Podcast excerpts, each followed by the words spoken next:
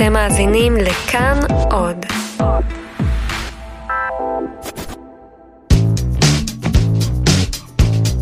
תגידי, בהתחלה אומרים לך לא מעט איך תיכנסי לנעליים הגדולות של ברוורמן? לגמרי. ואז פעם אחת, כן, באמת כבר שבעתי את השאלה הזאת, הרמתי את הרגל לשולחן, ואני, אז עוד הלכתי לסטילטים, אמרתי, ברוורמן היה הולך בנעליים כאלה? בקטע של אה, כל אחד חייב לעצב את הנעליים של עצמו.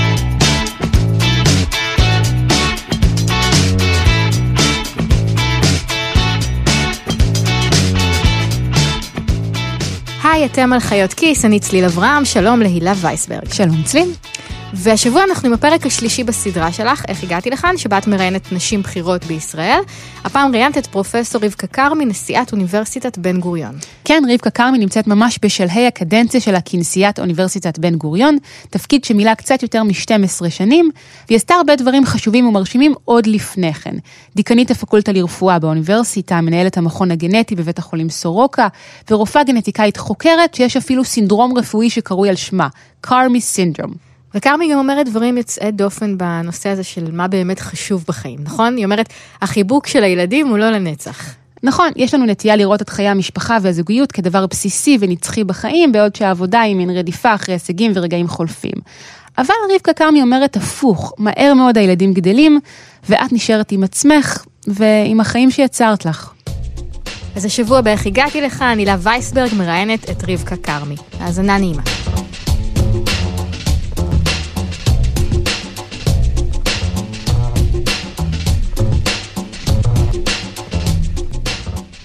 שלום רבקה קמי, ברוכה הבאה, איך הגעתי לכאן.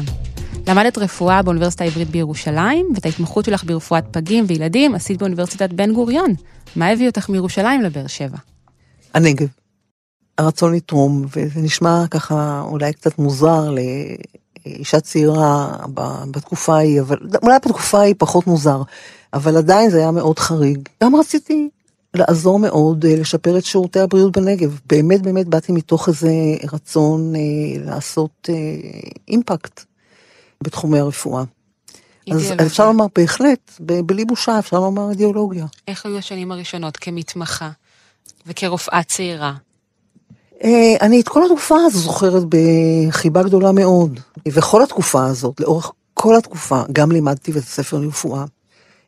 גם נסעתי בתפקידים אקדמיים, ועדות בית הספר, הייתי מאוד מאוד מעורבת בניהול האקדמי, mm-hmm.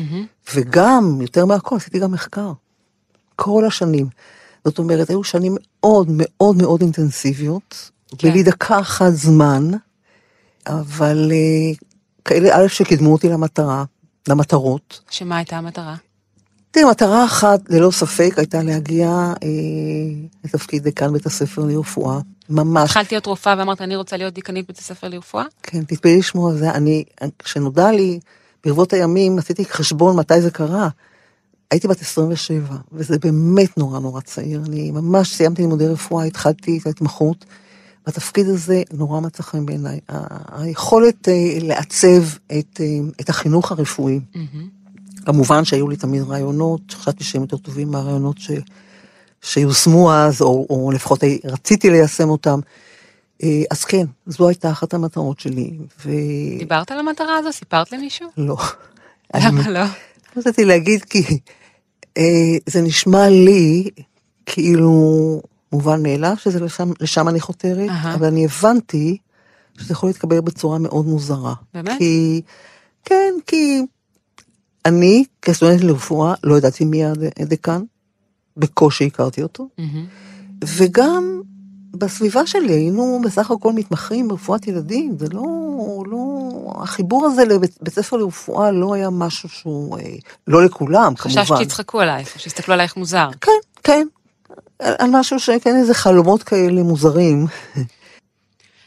יש בך איזשהו חיידק ניהול, אני מזהה, כי גם היית קצינה בצה"ל, ומשלב צעיר את כבר חותרת לתפקיד ניהולי, את יודעת, מהבכירים ביותר.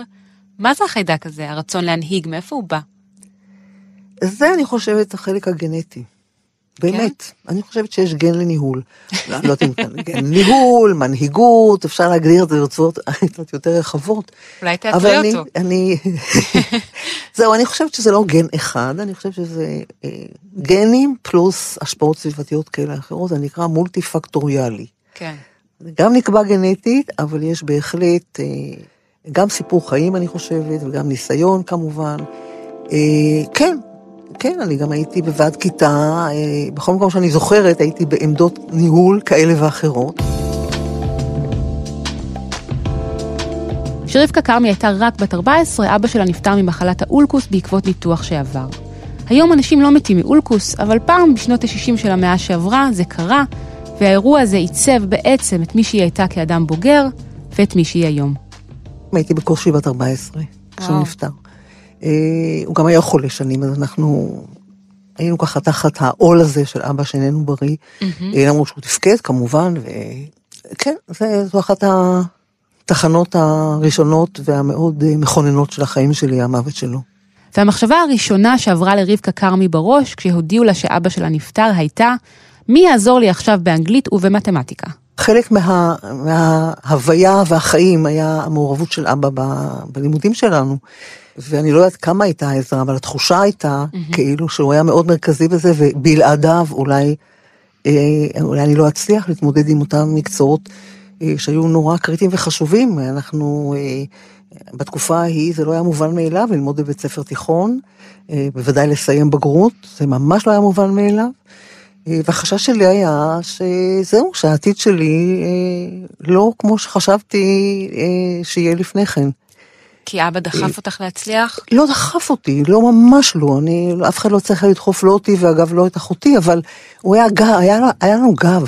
זאת אומרת, ידענו שיש, אה, שאם יהיה קושי נוכל אה, להיעזר, נוכל אה, למצוא תמיכה, והתחושה הייתה כביכול שזה נעלם. אבל, אבל הדבר הבא המיידי היה שזהו, היום אני לעצמי, ומה שאבא לא יוכל לעשות עבורי, אני צריכה לעשות עבור עצמי. כאילו אין אופציה למשהו אחר.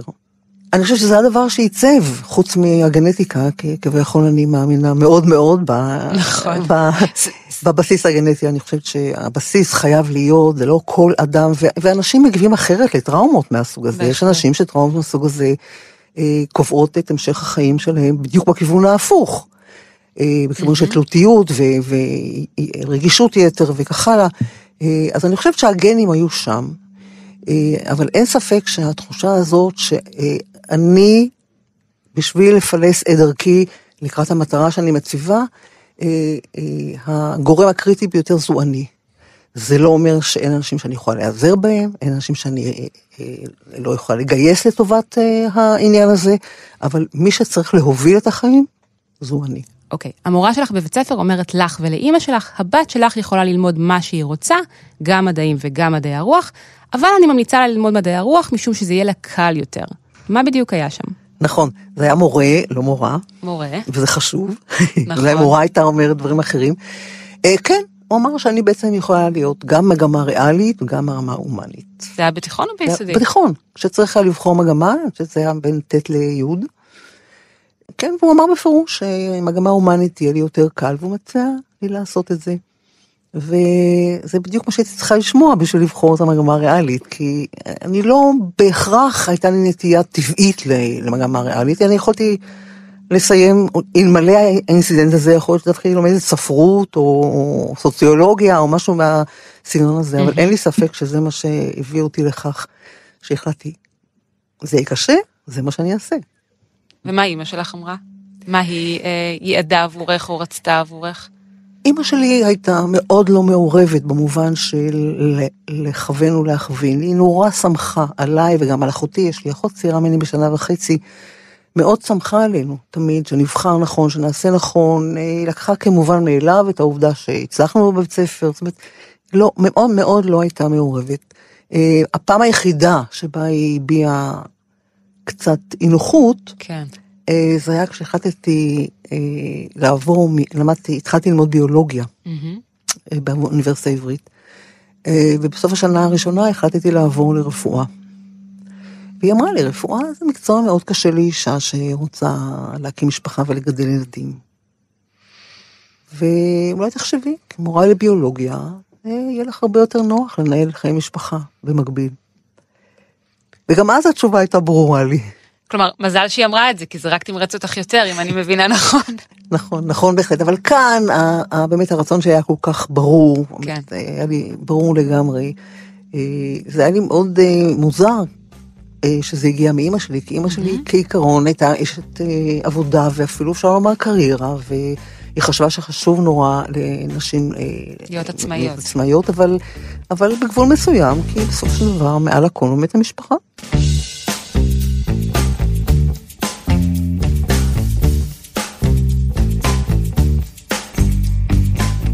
בשנת 2000 רבקה כרמי סוף סוף מגשימה את החלום שלה מהימים שהייתה בסך הכל רופאה מתמחה. היא מנהלת קמפיין נחוש ונבחרת לדיקנית הפקולטה לרפואה באוניברסיטת בן גוריון, ליתר דיוק, הפקולטה למדעי הבריאות. דיקנית ראשונה אי פעם של פקולטה לרפואה בישראל. היו צריכות לחלוף 17 שנים כדי שתמונה שוב דיקנית לבית ספר לרפואה. פרופסור דינה בן יהודה באוניברסיטה העברית. אבל בעצם, למה תפקיד של דיקן פקולטה לרפואה, דיקנים באקדמיה בכלל, הוא תפקיד שכמעט תמיד רק גברים ממלאים? טוב, אני רוצה לראות איך אני אומרת את זה בצורה שהיא פוליטיקלי קורקט. מקצוע הרפואה במשך שנים רבות היה מקצוע מאוד מאוד שוביניסטי, מאוד גברי. הייתי אומרת גברי ו... ושוביניסטי. כי זה, כשיש מקצוע שהוא גברי, ומי שמנהל את המחלקה, ומי, ש... אה, ומי שמלמד, הם בעיקר גברים, ואין כמעט role models לנשים. וכפי שאולי לא הזכרתי, האיזון ברפואה הוא בין בעצם שלוש קריירות. אם את רוצה להיות גם חוקרת, mm-hmm. בשביל להיות דקן אה, פקולטה, בית ספר לרפואה, צריכה להיות גם רופאה חוקרת. זה לאזן בין חיי, בין הקריירה הרפואית, בין להיות רופאה, לבין להיות חוקרת ועוסקת באקדמיה, לבין חיי המשפחה. וזה איזון קשה ומורכב ביותר, מאוד מאוד מאוד קשה. ולכן אין הרבה נשים שמגיעות לשלב שבו הן יכולות בכלל לחשוב על התמודדות, על תפקידים מהסוג הזה. לשמחתי המספר עולה, אבל, אבל לא, לא בקצב הדרוש, זה, זה, זה קורה לאט. אני אקריא לך משהו שכתבת. כותבת ככה, הייתי רופאת ילדים גנטיקאית רפואית שיש סינדרום גנטי הקרוי על שמה ובעלת תואר פרופסור, אבל כשהעזתי להתמודד על תפקיד דיקן הפקולטה לרפואה מול שלושה גברים, הייתי קודם כל אישה, שלדברי אחד הפרופסורים הבכירים, החצאית שלה הייתה קצרה מדי, בכך הוא רמז שאני לא מתאימה לתפקיד, תאמינו או לא, הוא אמר שנכנסתי למיטות הנכונות כדי להגיע למקום שהגעתי אליו. מה זה? מה זה? זה, זה היה כל כך רווי יצרים כל הקמפיין הזה? לא כל כך כמו האמירות האלה, זה היה מאוד מזעזע. אני מוכנה, זה הפעם הראשונה שבה נתקלתי ככה מול הפנים, באמירות כל כך בוטות. ואני די הייתי בהלם, אבל מהר מאוד התאוששתי ואמרתי לעצמי, אני לא אתן לזה אה, להשפיע כהוא זה. ואפילו בשלב מסוים פנה אליי חבר טוב, mm-hmm. שהיה אז אה, יושב ראש הוועדה לאתיקה, נשיאות הרפואית. Mm-hmm. אמר לי, שמעתי את האמירות האלה, ואני חושב שאת צריכה להגיש תלונה. אמרתי, אני לא עושה את זה. בשום פנים ואופן לא רוצה להפוך את כל הקמפיין שלי, לצבוע בצבע הזה, ובסופו של דבר, בין אם אני אצליח או אכשל, זה איכשהו יהיה מרכז התמונה. היא נכשלה בגלל זה, או היא הצליחה למרות זה. ב... לא רוצה שהדבר הזה אה, יהיה חלק מה... כשמטיחים בך אמירות כאלה, מה את אומרת? או איך את מתמודדת? תראי, לא הטיחו את זה בפניי, כך שלא הייתי צריכה להגיב על זה, כן? אבל אני... אה, I waved it, זאת אומרת, אמרתי לאנשים, אל תתייחסו לזה, זה לא רציני, אני, אני לא רוצה להתייחס לזה. אה, אם יש מישהו שחושב שאלה פרמטרים, mm-hmm. או חושב באמת שאלה הדברים שקרו, שלא יבחר בי.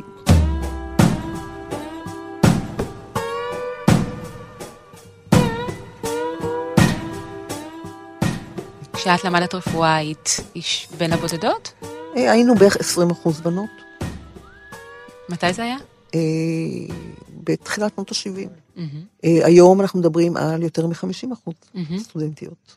יכול להיות שהיו מקומות שבהם זה הגיע ל-56-7 אחוז, אבל אני מאוד מקווה שזה יישאר סביב ה-50. למה את מקווה שזה יישאר סביב 50 אחוז? כי לצערי, ואני גם, אני אפילו מצטערת לומר זאת, מקצועות שהפכו להיות מקצועות אה, נשים רוב- ברובם, איבדו מהמוניטין, איבדו מכושר ההשתכרות שלהם, ראה סיעוד, ראה עבודה סוציאלית, מקצועות שראה הוראה, חינוך. ואנחנו יודעים מרחבי העולם, זה לא משהו מקומי, זה משהו שאנחנו יודעים. ברגע שמקצוע נכבש במרכאות על ידי נשים, אה, הוא הופך להיות משני, לא מספיק חשוב, ו, ו, ובמבחן כושר ההשתכרות, הופך להיות משהו לחלוטין לא אטרקטיבי. כלומר, המדינה צריכה להחליט שהיא מתגמלת את המקצועות האלה, כי הם מקצועות הבסיס שלה, המקצועות החשובים ביותר והתורמים ביותר. ולא המגדר הוא זה שצריך לקבוע את יוקרתו של המקצוע. ואני שואלת, האם אין קשר ביניהם? אני שואלת, האם אין קשר? האם אין קשר בין העובדה שאין מספיק גברים בתוך המקצוע הזה, שבדרך זו מש... או אחרת משפיעים על, ה... על ההחלטות התקציביות? אין לי הוכחה לזה, אני רק שואלת את השאלה. מה נשים בוחרות ברפואה? זהו, שנשים בוחרות מקצועות מאוד מסוימים. מה? קודם כל מקצועות שקשורים יותר ב... כמו שאנחנו קוראים לזה ה-caring. מהמם. אלה שדורשים של רפואת ילדים, רפואת משפחה, פסיכיאטריה, אה, ברור מקצועות, הרבה פחות מקצועות אה, כירורגיים. את גנטיקאית, זה גנטיקה או שזה סביבה? שאלה מעולה. ואני, אישית, אין לי לזה שום הוכחה, אבל אישית אני חושבת שהבחירות האלה הן לא לחלוטין בחירות חופשיות. שבבחירות האלה יש המון אלמנטים של, שקשורים באיך אפשר לאזן את חיי המשפחה עם המקצוע המאוד מאוד תובעני. המקצוע זה דרך חיים שנקרא רפואה. כן. ואיך הולכים למקום שבו עושה את זה הכי טוב והכי אפקטיבי. ואני חושבת שלא מעט נשים, ושוב, אין לי מחקר מהמם. אמפירי שמראה תוצאות, אבל אני דיברתי עם המון נשים מהמם. צעירות, שאומרות לי, כן, זה היה הפקטור המרכזי בבחירה שלי, ואלמלא זה, יכול להיות שהייתי בוחרת אחרת. וזה רע לרצות לאזן את החיים? זה מצוין, ואני חושבת שהיום גברים מעוניינים בכך לא פחות מנשים. רואים את זה בדור הצעיר יותר של המתמחים. נכון, נכון, וגברים דורשים את זה, וזה בסדר גמור, אני, אני חושבת שכן, אבל כשזה בא למקצוע הרפואה, מקצוע הרפואה הוא מקצוע מאוד מיוחד. זאת אומרת, אם, אם מראש חשוב לך לעשות את האיזון האופטימלי, זה לא המקצוע לאיזון אופטימלי. כן. זה מקצוע מאוד דורשני, מאוד טוב. אני אפילו בתחומים האלה כאילו פחות, אה, יכול גם בפסיכיאטריה, את יכולה להיות אה, פסיכיאטרית פרודיאנית יושבת על, כיס, על, על כיסא והחולה על הספה, ויכולה להיות, להיות בבית חולים, שזה גם כן around the clock. אה, אני אבל חושבת, עכשיו, עכשיו, זה, יש בזה איזה משהו בעייתי, כי כשאחוז, יש 50 אחוז רופאות, ואולי אפילו יותר מזה, כן. אז הבחירה הזאת אה, משנה מאוד מאוד את, ה, את הדמוגרפיה הרפואית, ויש מקצועות שיהיה בהם חסר של כוח אדם.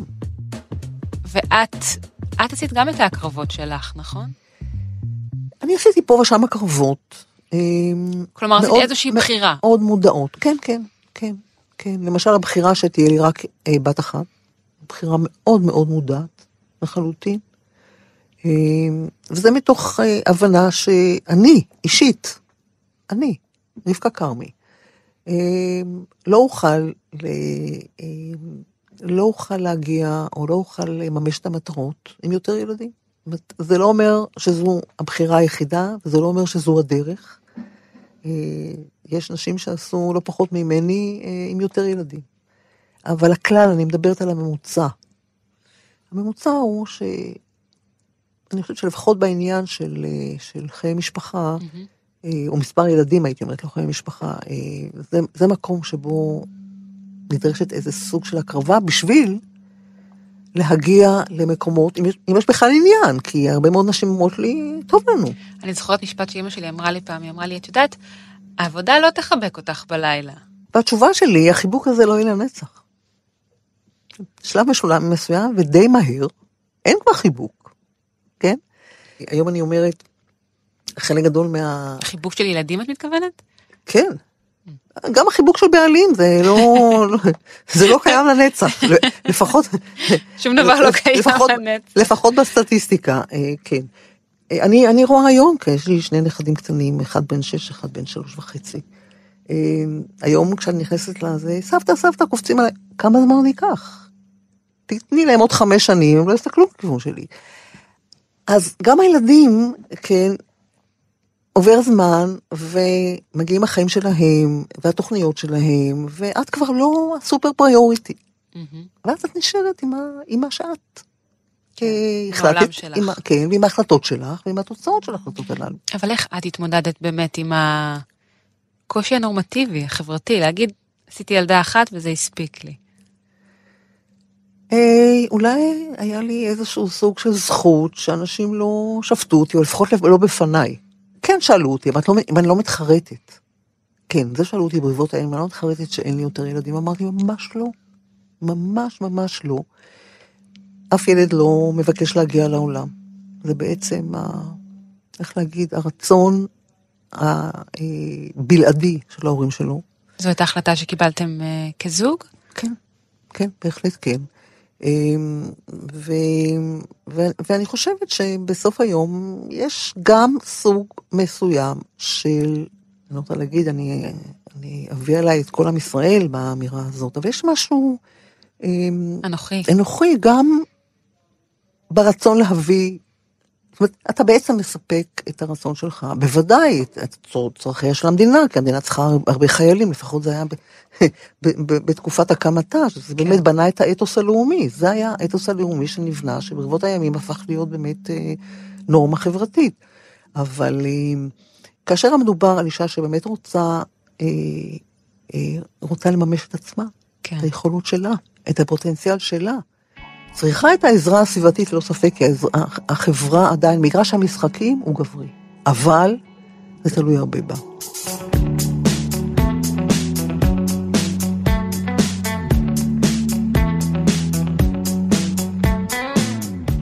ב-2005 התקשר אלייך פרופסור אבישי ברוורמן, נשיא אוניברסיטת בן גוריון המיתולוגי, והוא הציע לך להתמודד על תפקיד נשיאת האוניברסיטה. את זוכרת את הרגע הזה שהוא התקשר? אה, כן, הייתי בארצות הברית, הייתי, לא הייתי בארץ בכלל. אני סיימתי שנה יותר מוקדם את תפקידי כדקן הפקולטה, סיימתי שנה לפני, חמש שנים ולא אחרי שש שנים, אה, מתוך כוונה לצאת אה, לש- תקופת שבתון, אוקיי. אה, היו לי כמה מחקרים שהייתי צריכה להשלים, ו... וגם לחשוב על ההמשך, כי, כי דיברו על, איתי על האפשרות הזאת לפני כן, ואני מאוד התנגדתי לה בתחילת הדרך, אבל אמרתי, אם אני כבר יוצאת לשבתון, אני אחשוב גם בכיוון הזה, האם זה משהו שאני הייתי רוצה לעשות. אוקיי. אה, ואז הגיע טלפון מאוד אה, מוקדם בש- בשבתון, ממש חודש אחרי שהייתי בחו"ל. אה, והוא אמר לי שהוא מתכוון לצאת לפוליטיקה, ושאני צריכה לקבל החלטה. אני חשבתי שיש לי שנה להחליט, והיה לי בדיוק ימים להחליט. למה לא רצית? כי זה לא היה בתוכנית, את יודעת, אני מתוכננת. אז. בתוכנית היה אה, בפירוש להיות דיקן הפקולטה למדעי הבריאות, ולחזור חזרה. לחזור חזרה לקליניקה, למחקר, היו לי אז שני מחקרים גדולים, ואז ככה הייתי צריכה לקבל החלטה ממש כמעט בן לילה. ומה גרם לך להחליט שאת מתמודדת? נכון, ועדת אה, איתור בעצם בוחרת מבין כמה כן. מועמדים?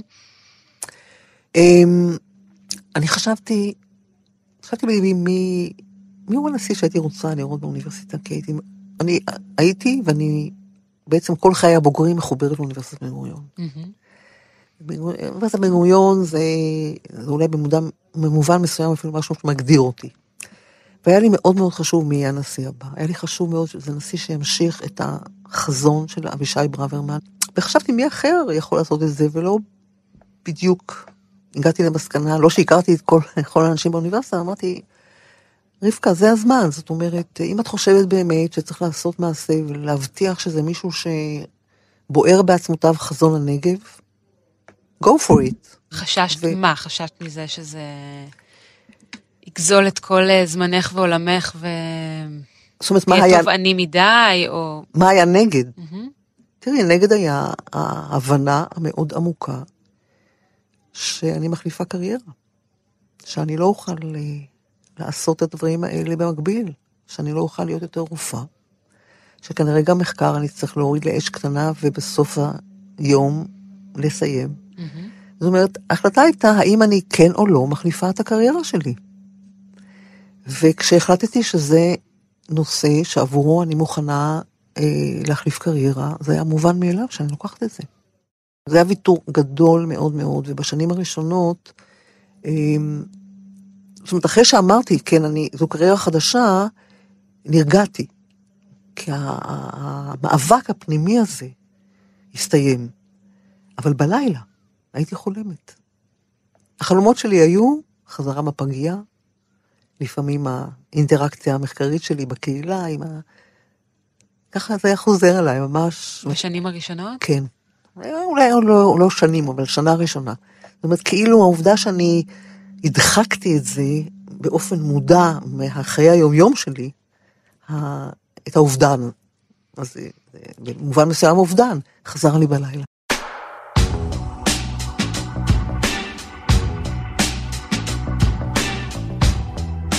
תגידי, בהתחלה אומרים לך לא מעט איך תיכנסי לנעליים הגדולות של ברוורמן?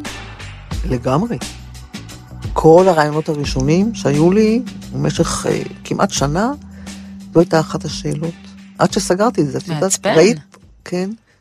Uh, לא, לא מעצבן, כי זו שאלה כל כך uh, בנאלית, תמיד שואלים. Uh, ואז פעם אחת, כן, באמת כבר שבעתי את השאלה הזאת, תמיד הייתי ככה יוצאת ממנה באיזשהו אופן. ככה וזה, הרמתי את הרגל לשולחן, ואני, אז עוד הלכתי על הסטילטים, היום אני ככה מעקבים קצת יותר אה, רגועים. אוקיי. Okay. אמרתי, ברוורמן היה הולך בנעליים כאלה?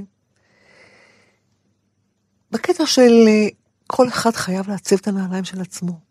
אתה לא יכול ללכת בתוך נעליים גדולות, אתה לא יכול ללכת בתוך נעליים הדוקות, אתה לא יכול לרוץ עם נעלי עקב אם אתה גבר, אה, ואת יודעת, בנעליים מידה 42. שמת את העקב על השולחן? איך הם הגיבו לזה? אשכרה, כן.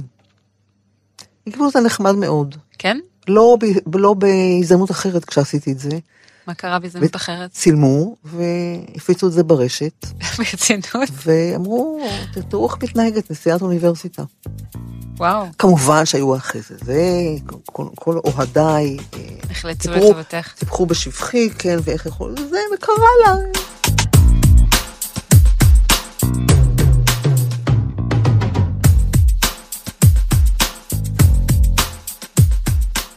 טוב, ושוב אחרי שהיית האישה הראשונה בתפקיד דיקנית הפקולטה לרפואה בישראל, את במעמד דומה כנשיאת האוניברסיטה. כי מלבד קדנציה שהייתה לפרופסור חגית מסר ירון, כנשיאת האוניברסיטה הפתוחה, לא ראינו כנשים כנשיאות של אוניברסיטאות. שוב את לבד בצמרת. שוב אני לבד לצערי, כי אני חושבת שיש נשים מעולות, באמת מעולות היום באקדמיה הישראלית, שיכולות היו אה, למלא את התפקיד. אה, למה זה לא קורה? אני באמת, באמת שאין לי איזה הסבר. אבל התחושה כן. שלי, זה שנשים פשוט לא רוצות להיכנס אה, למקומות הקשים הללו. כי המקומות האלה הם, הם תובענים מאוד מאוד. אה, אני יכולה להעיד מעצמי, 12 שנה וקצת אה, של 24-7. וכשאני אומרת 24-7, אני לא בהכרח אומרת שאני כל הזמן הייתי באוניברסיטה, או כל, אבל במחשבה הייתי שם כל הזמן. ממש כל הזמן. בין אם זה היה המחשבה שכרוכה בלענות על, על מיילים, או להכין אה, דברים, אה, או סתם לחשוב. 24-7. בתקופה האחרונה התנגדת לכך שעובדות הניקיון באוניברסיטה, שהן עובדות קבלן, ייקלטו באוניברסיטה בהעסקה ישירה, כלומר יהיו עובדות של האוניברסיטה. וההחלטה הזאת אמנם חוסכת לאוניברסיטה כסף, אבל ברמה הערכית, העברת העובדות להעסקה ישירה הייתה אולי הדבר הנכון לעשות. ברמה הערכית זה אולי הדבר הנכון במובן של התפיסה של הצדק החברתי האולטימטיבי. Mm-hmm. אבל אין צדק חברתי אולטימטיבי, וזה מסוג הדברים שלא רק אנחנו, גם ממשלת ישראל, וכנסת ישראל, ובתי המשפט בישראל, כולם מעסיקים אה, אה, גורמי חוץ לצורך פעילות שאיננה פעילות ליבה. אבל למה לא להרים דגל חברתי? למשל במכון ויצמן כן מעסיקים באופן ישיר. כן, מכון ויצמן כבר עושים את זה שנים. אה, אם נחזור לעניין התקציבי, אה, תקציב זו לא בעיה במכון ויצמן, כמו ששירותי הסעדה, כן, אין לנו, אין לנו חדר אוכל, כמו שיש למשל במפעלים וכך הלאה. כל שירותי ההסעדה, כולם הם מוכרים, כולם זה מיקור חוץ. כן. אה, וגם שירותי הניקיון. כרגע, אני אומרת, זה מין אה, תפיסה שהאקדמיה היא זאת שצריכה להוביל את המהלכים הללו.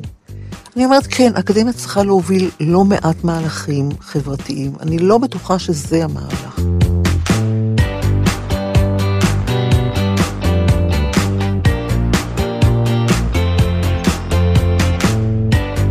המסלול שאת מתארת בא לך יחסית בקלות, לא נתקלת ביותר מדי חסמים, לא היית צריכה להיאבק ביותר מדי מאבקים. כן, אה, כן, אני לא, אני לא, לא יכולה לומר שהייתי צריכה להיאבק בעניין הזה, אבל להתנהל באופן אה, שקול, מתוכנן, כן, בהחלט כן, ולעשות החלטות מסוימות, כן. מה, למה את מתכוונת? החלטות שהן לא, אה, הייתי אומרת, טבעיות לאישה מאוד טבעיות לגבר, להגיד, לתת לך דוגמה. כן? כן? גבר שחושב שהגיע זמנו להתקדם לדרגה האקדמית הבאה, יודע בדיוק מה לעשות, יודע בדיוק לאן ללכת, יודע לשים את ה... ויודע אז להמשיך, ללחוץ, לנדנד. עכשיו, אני לא אומרת שזו הסיבה שבגללה מקודמים, אבל הם יודעים לנהל את האינטרסים שלהם.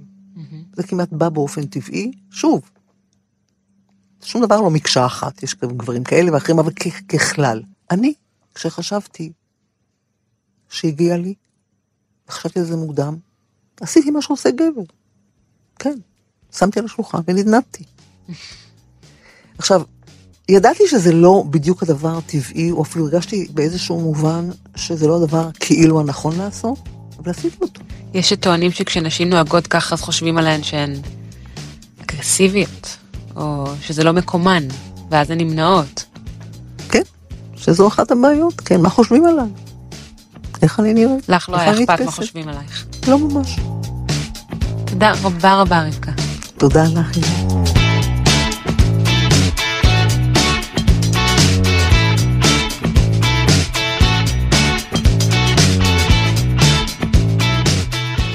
איך הגעתי לכאן היא סדרת בת של חיות כיס, האורחים שלנו הם רום אטיק וצליל אברהם, עורך הסאונד הוא אסף רבופורט, אפשר להאזין לכל הפרקים של חיות כיס באפליקציה שלנו כאן אודי, בכל אפליקציית פודקאסטים ובאתר כאן.